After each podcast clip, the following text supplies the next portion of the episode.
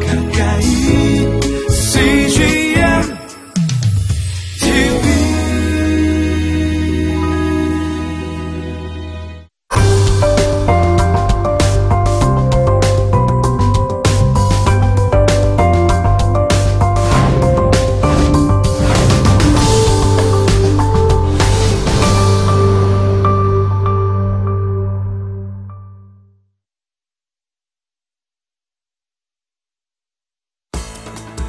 그 사람 창조를 같이 공부하도록 하겠습니다. 인간이 하나님의 형상대로 창조되었다는 것은 다른 피조물들에 대한 통치권을 하나님께로부터 위임받았다는 것을 우리에게 설명해 주는 것입니다. 그 다음에 이제 중요한 게 남자와 여자를 창조하시는 이야기입니다.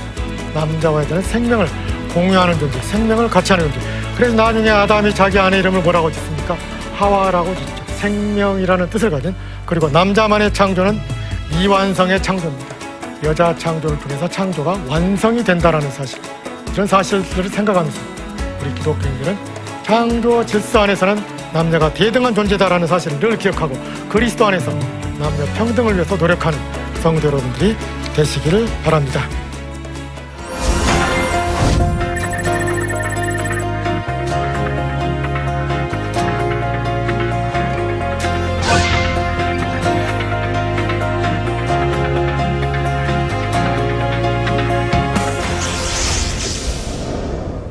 안녕하십니까. 저는 호남신학대학에서 어, 구약학을 가르치고 있는 강성열입니다. 예, 우리가 지난 시간에는 음, 하나님께서 어, 인간을 창조하시고 또 하나님의 형상대로 창조하시되 여러 가지 복을 주셨다는 말씀을 공부했습니다. 또 남자와 여자를 창조 질서 안에서 대등한 존재로 창조하셨음도 살펴보았습니다.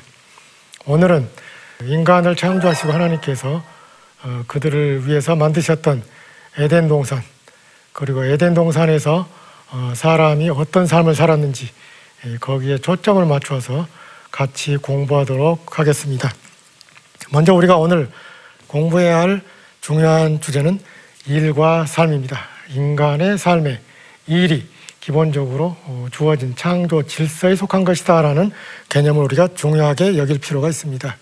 그래서 두 가지 일의 소중함, 노동의 소중함을 우리가 어, 깊이 묵상하도록 하겠습니다.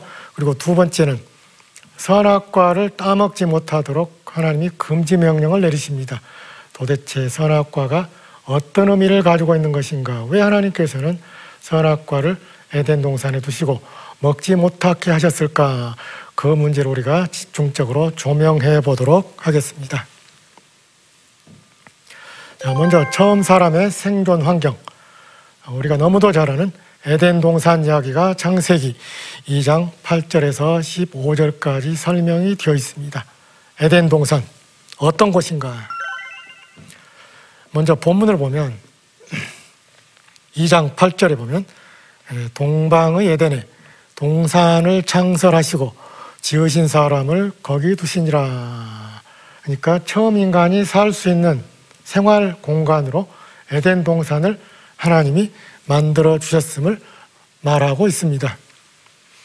그 에덴 동산은 그야말로 사람이 살 수 있는 최적의 조건을 어, 가진 곳이었습니다.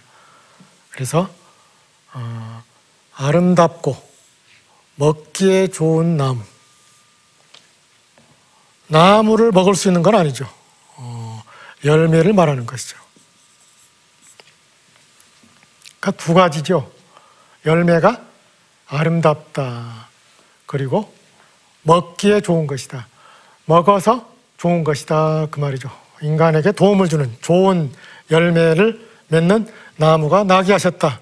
그리고 중요한 것도 하나가 동산 가운데 두 가지의 나무가 있었습니다. 생명나무. 그것을 먹으면 생명을 우리가 충만하게 받을 수 있는 나무. 그리고 선악을 알게 하는 나무. 여기서 알게 한다라고 할 때 안다라는 낱말이 야다 동사입니다. 히브리에서 굉장히 중요한 낱말입니다. 히브리어에 그 추상 명사가 많이 나오는데 또 지각동사도 많이 나오죠. 히브리어에 나오는 추상명사나 지각동사는 대부분이 단순히 우리가 지각하고 인식하는 것으로 끝나는 게 아니라 그것을 행동으로 옮기는 것을 포함합니다. 따라서 야다 동사는 원래 알다라는 뜻을 가지고 있어요. 영어로는 노우가 되죠. 근데 히브리 사람들의 개념으로 보면 안다라는 것은 단순히 머리로 무엇인가를 아는 것으로 끝나는 것이 아니라 아는 것을 행동에 옮기는 것까지도 포함하는 거예요. 창세기 4장 1절에 보면요.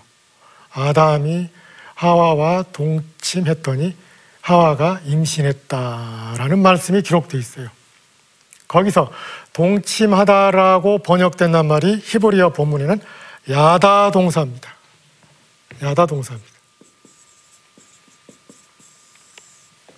직역하면 아담이 하와를 알았더니 하와가 임신했다. 잉태해가지고 출산할 수 있는 상태가 됐다고 말이죠. 근데 영어식으로나 우리말 개념으로 하면요. 누군가를 알았더니 임신했다라는 것은 있을 수가 없는 일이죠. 만약에 내가 누군가를 알았더니 그 사람이 임신했다. 그러면 이것은 보통 복잡한 문제가 아니죠. 그래서 뭔가 히브리어와 우리말의 개념상의 차이가 있잖아요. 독자들의 이해를 돕기 위해서 야다 동사를 동침이라는 낱말로 풀어서 번역한 겁니다. 그러니까 히브리에서 야다 동사는요. 단순히 머리로 무엇인가를 아는 것만을 얘기하는 게 아니라 상대방과 하나가 될 정도로 아주 깊은 인격적인 관계를 통해서 아는 것까지 포함하는 거예요. 그리고 무엇인가를 알게 되었을 때 그것을 실천에 옮기는 것까지도 포함하는 것입니다. 그래서 아모스에 보면 하나님을 알지 못하는 기근이 있다. 몰라서 모르는 기근이 아니죠.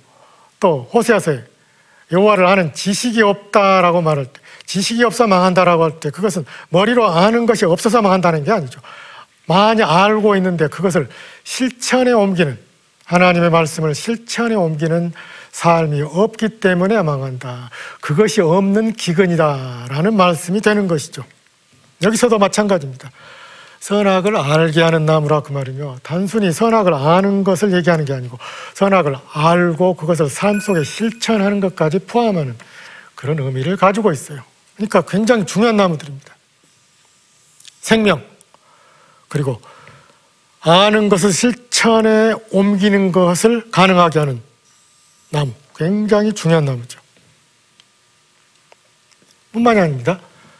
이 에덴 동산에서 강이 흘러서 동산을 적셨어요. 동산 자체를 적시고 나가서 주변에 여러 지역을 비옥하게 해 줍니다. 네 근원이 됐어요. 첫째 강은 비손, 금이 있는 지역을 흘렀다. 둘째 강은 기혼, 구스. 셋째, 히데겔, 아수르 동쪽으로 흘렀다. 넷째 강은 유브라데, 유프라테스를 말하는 것이죠.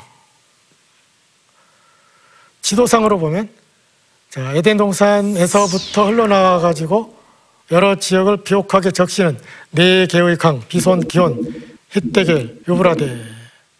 일단 에덴 동산이 이쪽 왜냐하면 히데겔, 티그리스, 유프라테스, 메소포타미아 지역이거든요. 비손과 기온은 정확한 위치를 알 길이 없어요. 일단 두 개는 확인이 가능하죠. 그러니까 이쪽 어딘가에 에덴 동산이 있지 않았겠느냐라고 추정할 뿐이지 정확하게 어느 지역인지는 아무도 알 수가 없지요. 중요한 것은 에덴 동산에서부터 물이 흘러나와서 네 개의 강을 이루었다라는 것입니다. 우리가 잘 아는 대로 인류의 최초 4대 문명의 발상지는 전부 강을 끼고 있잖아요. 이집트, 또 인도, 그리고 중국, 또 메소포타미아, 한결같이 강을 끼고 있습니다. 물이 풍족한 곳이 문명의 발상지가 되는 것이죠. 그만큼 물과 인간의 문명과는 깊은 관계가 있어요. 에덴 동산에는 한 개의 강만 있는 게 아니라 네 개의 강이 흐르고 있었다라는 것입니다. 네 개의 강. 그만큼 비옥하고 풍족한 땅이었다. 인간이 살 수 있는 최적의 조건을 갖춘 땅이었다. 아까 앞에서도 말씀이 나왔지만 온갖 아름답고 먹기에 좋은 나무들이 많이 있었다.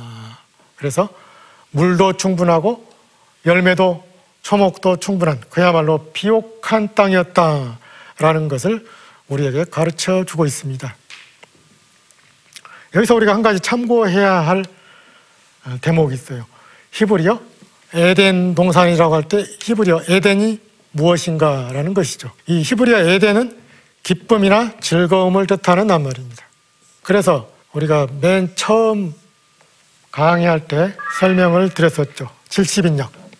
주전 3세기 중반경에 알렉산드리아 도시에서 유대인 디아스포라 자손들을 위해서 70명의 학자들이 히브리어로 기록되어 있는 구약 성경을 헬라어로 번역했는데 그것을 70인역이라고 부른다 그랬죠. 알렉산드리아. 마케도니아 왕국의 창설자인 알렉산더가 자기 이름을 따서 건설한 도시. 그게 알렉산드리아잖아요. 거기에 유대인 디아스포라들이 많이 살았는데 히브리어를 모르는 자손 세대를 위해서 히브리어로 기록된 구약 성경을 헬라어로 어, 번역한 곳이 알렉산드리아입니다. 그 70인역. 히브리어 에덴을 파라데이소스로 번역을 했어요. παράδεισος. 낙원이라는 뜻이죠. 그래서 영어의 패러다이스. 영어 낱말의 paradise가 낙원이라는 뜻을 가지고 있잖아요. 낙원.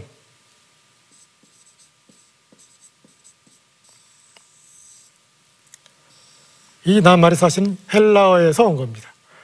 παράδεισος. 그러니까 70인역은 에덴이라는 낱말을 헬라어로 παράδεισος로 번역을 했고 이것이 나중에 영어권에서 패러다이스, 낙원이라는 낱말로 그렇게 그대로 옮겨온 것입니다. 그러니까 히브리어 에덴이라는 낱말 자체가 기쁨, 즐거움, 그러니까 인간이 살 수 있는 최적의 조건을 갖추었잖아요. 기쁨과 즐거움을 선물해 주는 공간이다.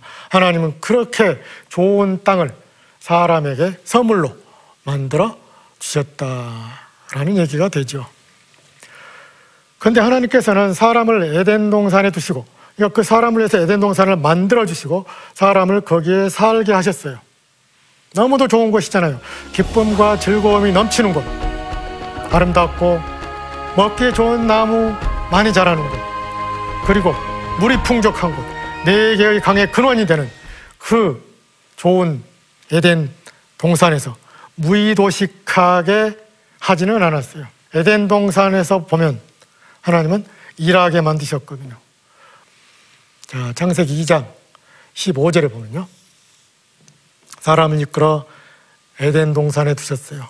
그 기쁨의 공간에 두셨습니다. 경작하고 지키겠다. 자, 기쁨, 즐거움. 경작, 노동이잖아요. 밀접한 관계가 있는 거예요. 우리는 노동 그러면 아유 힘들어. 우리를 고통스럽게 만드는 거 이렇게 생각하죠.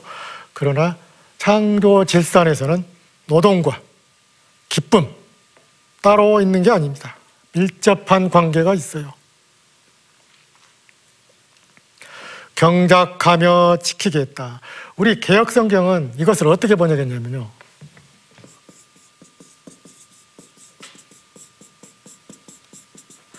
다스리며 지키겠다 이렇게 사실 번역을 잘못했어요. 왜냐하면 이 아바드라는 동사가 있죠. 아바드라는 동사가 경작하다 일구다. 땅을 가는 거예요. 근데 이상하게 번역을 했죠. 다스리며라는 전혀 엉뚱한 낱말로 번역을 했어요. 그래서 우리 개혁 개정판이 이 잘못된 번역을 고쳤습니다. 경작하며 지키겠다. 제대로 번역을 한 거예요. 경작으로 바꿨어요. 그러니까 인간은 에덴 동산에 있을 때부터 땅을 간 거예요. 노동을 했어요. 뭐 그때 뭐 지금처럼 경운기가 있었겠습니까? 기계화된 농기구가 없죠. 그렇다고 뭐 호미가 있겠습니까? 삽이 있겠습니까? 곡괭이가 있겠습니까? 아주 오래전 시대잖아요. 그러니까 지극히 원시적인 형태의 경작이 이루어졌겠죠. 저도 과거에 농번기 때 시골에 가서 학생들과 함께 예, 자원봉사를 나간 적이 있어요. 벼를 심기도 하고, 그리고 또 땅을 갈기도 하고, 그리고 가을철에 벼를 베기도 했습니다. 낫으로. 엄청 힘들었어요. 한 번은 낫으로 벼베기 봉사를 갔는데요. 안 쓰던 근육을 써가지고 종아리 허벅지가 너무 아파가지고 일주일 동안 고생했어요. 엄청 힘든 일입니다. 땅을 갈고 경작하는 거 보통 일이 아니죠. 근데 그것은 기쁨의 노동이었습니다. 에덴 동산에서의 노동이거든요. 에덴 동산에서 일하는 거, 경작하는 거, 기쁨의 노동입니다.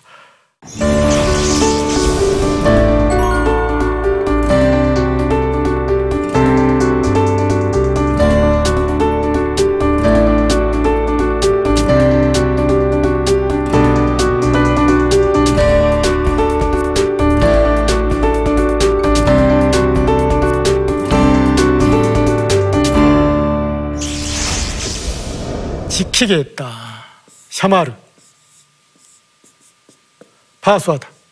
지키다. 무슨 도둑이 들어올지 모르니까 철조망을 치고 잘 관리하라 그런 의미가 아닙니다. 엄밀하게 말하면 잘 관리하라는 것이죠.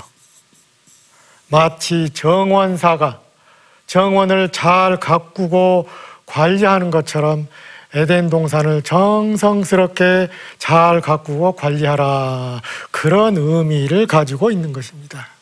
그러니까 하나님은 사람을 에덴 동산에 두시고 에덴 동산을 경작하기도 하고 잘 가꾸고 관리하라고 하는 사명과 숙제를 그들에게 주신 거예요. 근데 그것은 사람을 속박하는 것이 아니라 기쁨과 즐거움의 노동이었다라는 것이죠.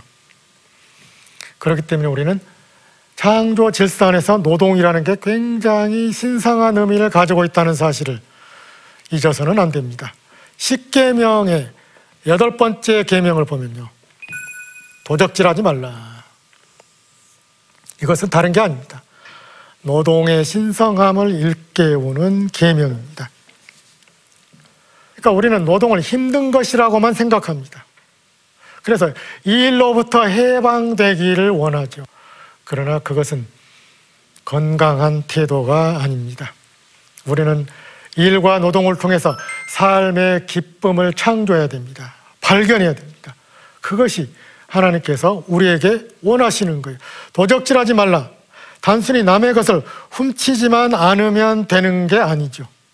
십계명의 상당 부분이 뭐뭐 하지 말라라는 부정계명으로 돼 있잖아요. 부정적인 의미는 사실은 더 포괄적인 긍정적 의미를 내포하고 있는 것입니다. 도적질하지 말라. 이것은 뭡니까? 남의 수고와 땀의 열매를 가로채지 말라라는 거예요. 노동의 신성함을 일깨우는 계명입니다. 땀이 있는 삶을 살아라 그 말입니다. 땀과 수고가 있는 삶을 살아라. 남의 수고와 땀의 열매를 훔치지 말라. 노동의 소중함을 가르쳐 주는 계명입니다. 우리가 쓰는 한자 말 중에 불안당이라는 말이 있어요. 불안당이라는 말의 일반적인 의미가 뭡니까? 우리가 흔히 일상생활에서 쓰는 훔치고 도적질하고 폭력을 행하는 불법적인 무리 그런 사람들을 우리가 불안당이라고 말하죠. 근데 불안당이라는 말의 어원적인 의미가 상당히 재미있어요.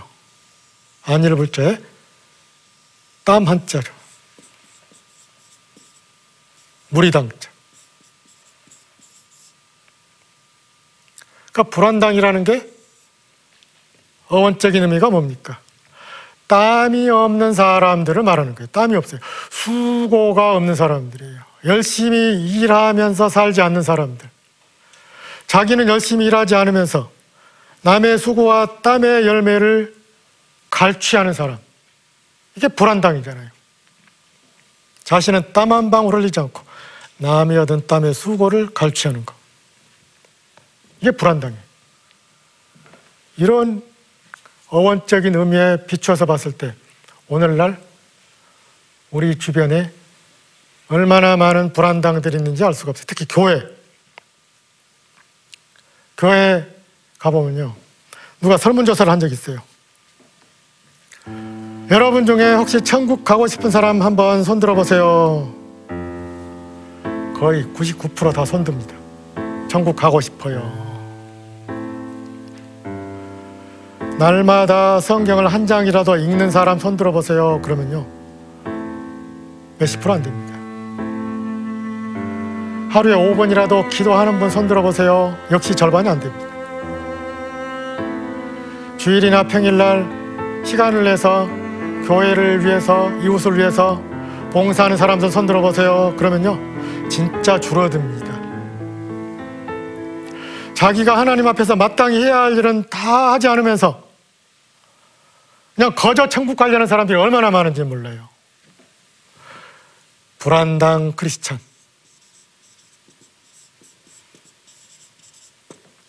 오늘의 교회 안에 불안당 크리스찬이 너무나 많아요. 그것이 한국 교회를 병들게 합니다.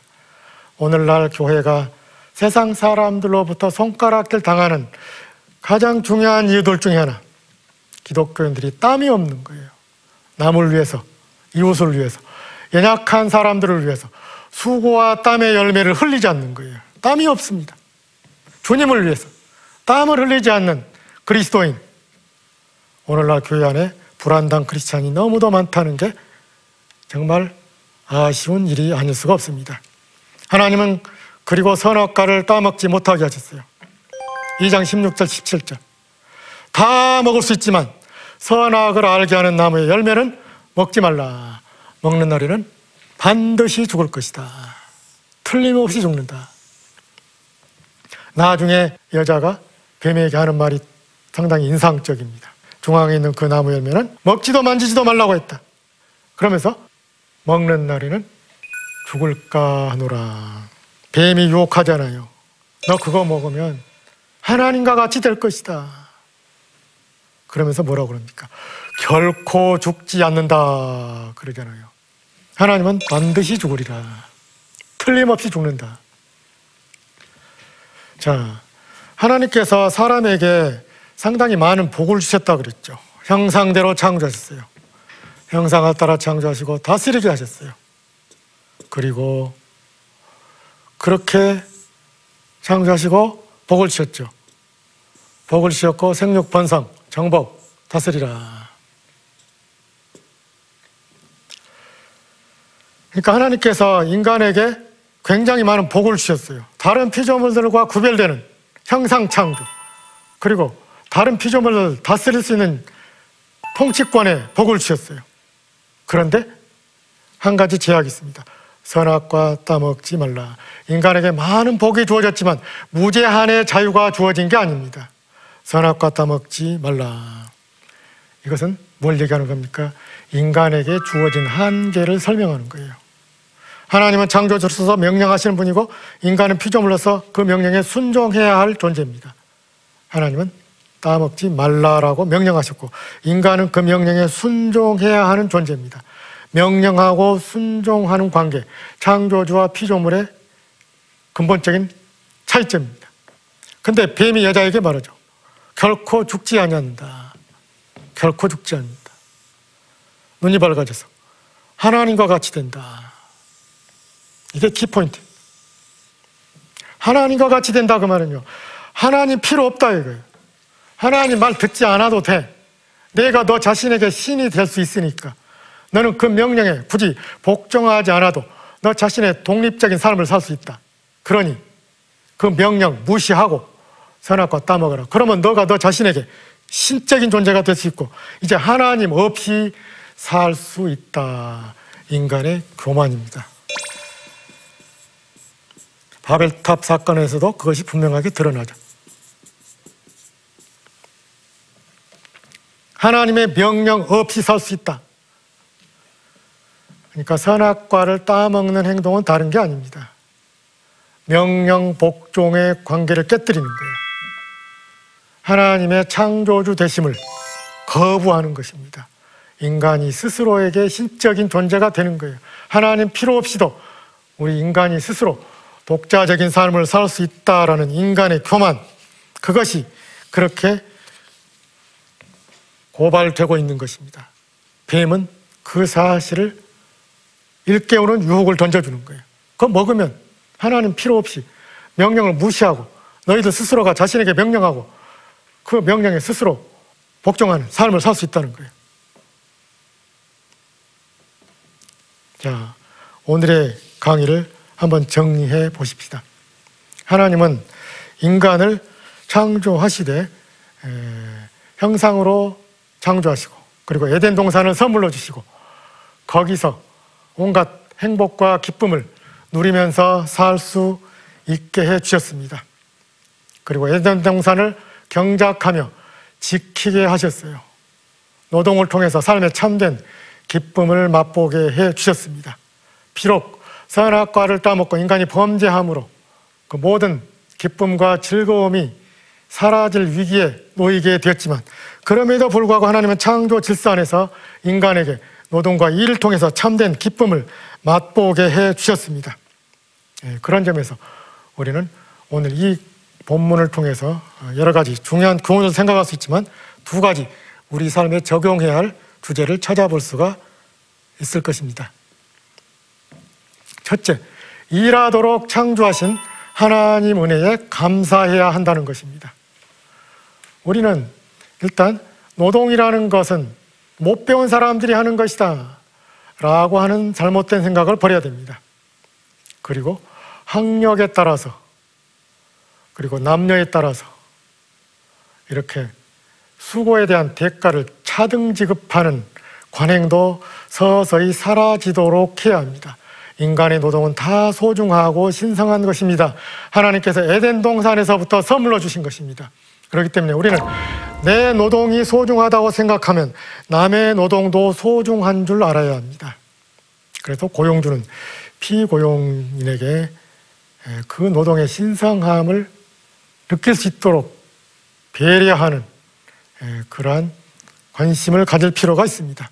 그리고 우리는 어떤 일을 할 때마다 자신에게 주어진 일이 하나님의 선물이라는 생각을 가지고 감사하는 마음을 가지고 살아야 합니다. 종교 개혁자들이 강조했던 직업 소명설, 내게 주어진 직업, 내게 주어진 일, 그것은 하나님의 소명이다라는 사명감을 가지고 기쁨으로 자신에게 주어진 일을 감당하는 여러분이 되어야 마땅할 것입니다. 두 번째, 하나님의 명령에 순종하는 삶이 우리에게 필요합니다. 하나님이 선악과를 따먹지 말라고 하는 그 명령을 통해서 인간에게 근본적인 한계를 설정해 주셨습니다. 근데 인간은 뱀의 유혹에 넘어가서 그 하나님의 명령을 무시하고 하나님의 명령 없이 하나님 없이 스스로 살아갈 수 있다는 교만한 생각을 했습니다. 그것이 범죄의 출발점입니다. 오늘 우리는 우리에게 주어지는 하나님의 명령에 전적으로 순종하는 삶을 통해서 하나님을 기쁘시게 하는 자리에 항상 서도록 노력해야 할 것입니다. 이제 다음 주에는 다섯 번째 강의를 우리가 생명신학, 생태신학, 하나님께서 우리에게 맡겨주신 그 아름다운 자연 세계를 우리가 어떻게 지키고 관리해야 될 것인가 생명신학 그리고 생태신학에 대해서 같이 공부하도록 하겠습니다. 감사합니다.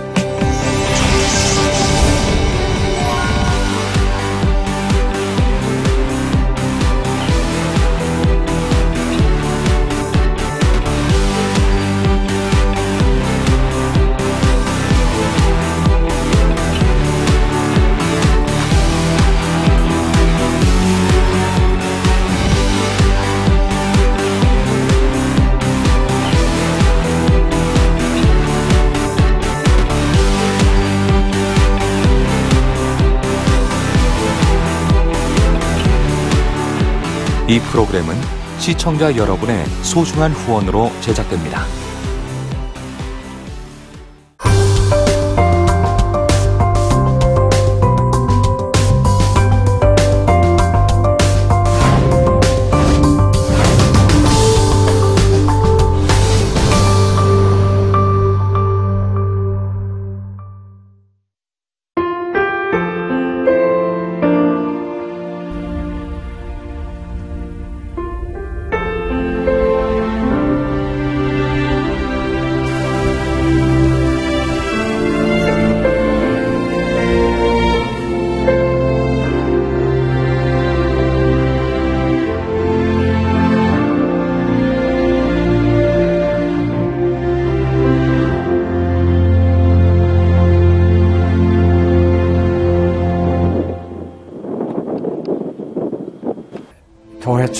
해서 일을 시작하려고 하는 그런 순간이었는데 전화가 왔더라고요.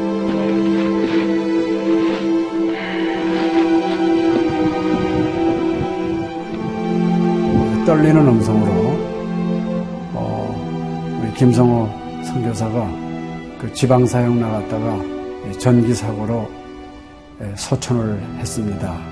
안 보이죠? 앞이 안 보이고 캄캄하고 막 하나님께 항의하는 기도만 나오더라고요. 하나님 이럴 수가 있습니까?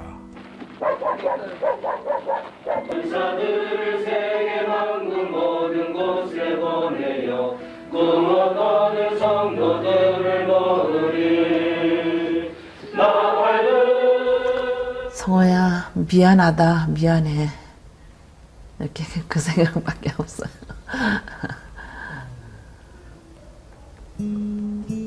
잘못해준 거에 대해서 미안해요 그냥 예. 잘해줄게 이렇게 빨리 갈 줄 알았으면 좀 더 잘해줄 걸. 아이고, 내가 죽였구나. 내가 아들을 죽였구나. 몽골에 가라고 권했는데, 권하지만 않았으면은 아무 일도 일어나지 않았을 텐데, 걔가 살았을 텐데, 그 죄책감이 막 일어나더라고요.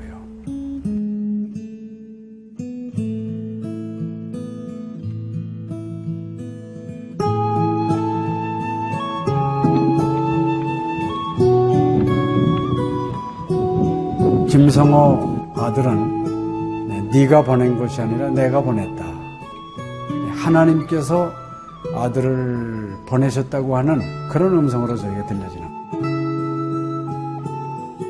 2000년도에 저희 아들을 그 울란바토르 날랑 공동묘지에 묻으면서 하나님의 속삭임이 제 마음에 있으셨어요. 예, 김여일아, 때가 되면 너도 와라.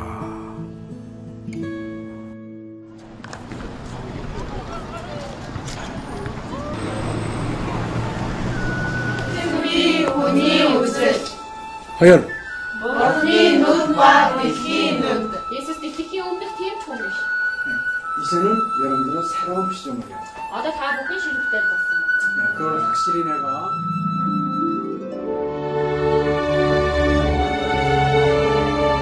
저희 아들 그 추모하는 에, 바로 이제 그 시기에 제가 그 시즌으로부터 연락을 받았다는 게 참 그냥 우연만은 아닌 것 같아요. 이 선교 현장에 그 교육 프로그램이 많이 빈약하기 때문에 TV 프로그램 같은 걸 통해서 그 조금 부족한 부분을 좀 보충했으면 하는 그런 생각을 늘 가지고 있었는데 아유 너무 참 좋다는 걸 느꼈습니다. 어, 하나님께서 또 저희 가정에 또 우리 제 사역지에 주시는 좋은 선물이 아닌가 저는 그런 생각을 좀 하게 되었습니다. одоо Монгол болохоор нэг яг христчсэн нэвтрүүлэг гэх юм бол нэг их байдаггүй. М, Тэр ганцхан зөвлөг ганцхан байдаг болохоор тэр нь ч гэсэндээ сая христнийг ингээд сайн үзүүлч ч юм уу тэ христийг яг шууд ингээд амжуулах ямарч боломжгүй байдаг учраас ярьж сонсож чадахгүй байсан бид хүмүүс англи сурангаа судаан сурж байгаа учраас а тэрийг бас сонсоод нэгж уншаад тэтгэл хийж байгаа даа талбар талархалтай нэг зүгээр ингээд нэвтрүүлэг гараагүй штэ тэгээд өхөө яг христчэн бусад орнууд маань яаж мөргөл өрөвд юм өөр бас тхэн хүмүүс ямар хөө байдлаар хүлээж авд ийм хөө байдлуудыг хүлээж авдаг байгаа юм. Монгол ирсэн СЖН-д нэвтрүүлгийнхаа даа тэгээ баярлаа. Тэг үнхээр баярлаа. Тэг амжилт хүсье аа. Амжилт. Сургууль дээр ин телевизийг бидлсэн баярлаа. Маш гоё. хайртай шүү. 사랑해요. 감사합니다. CGN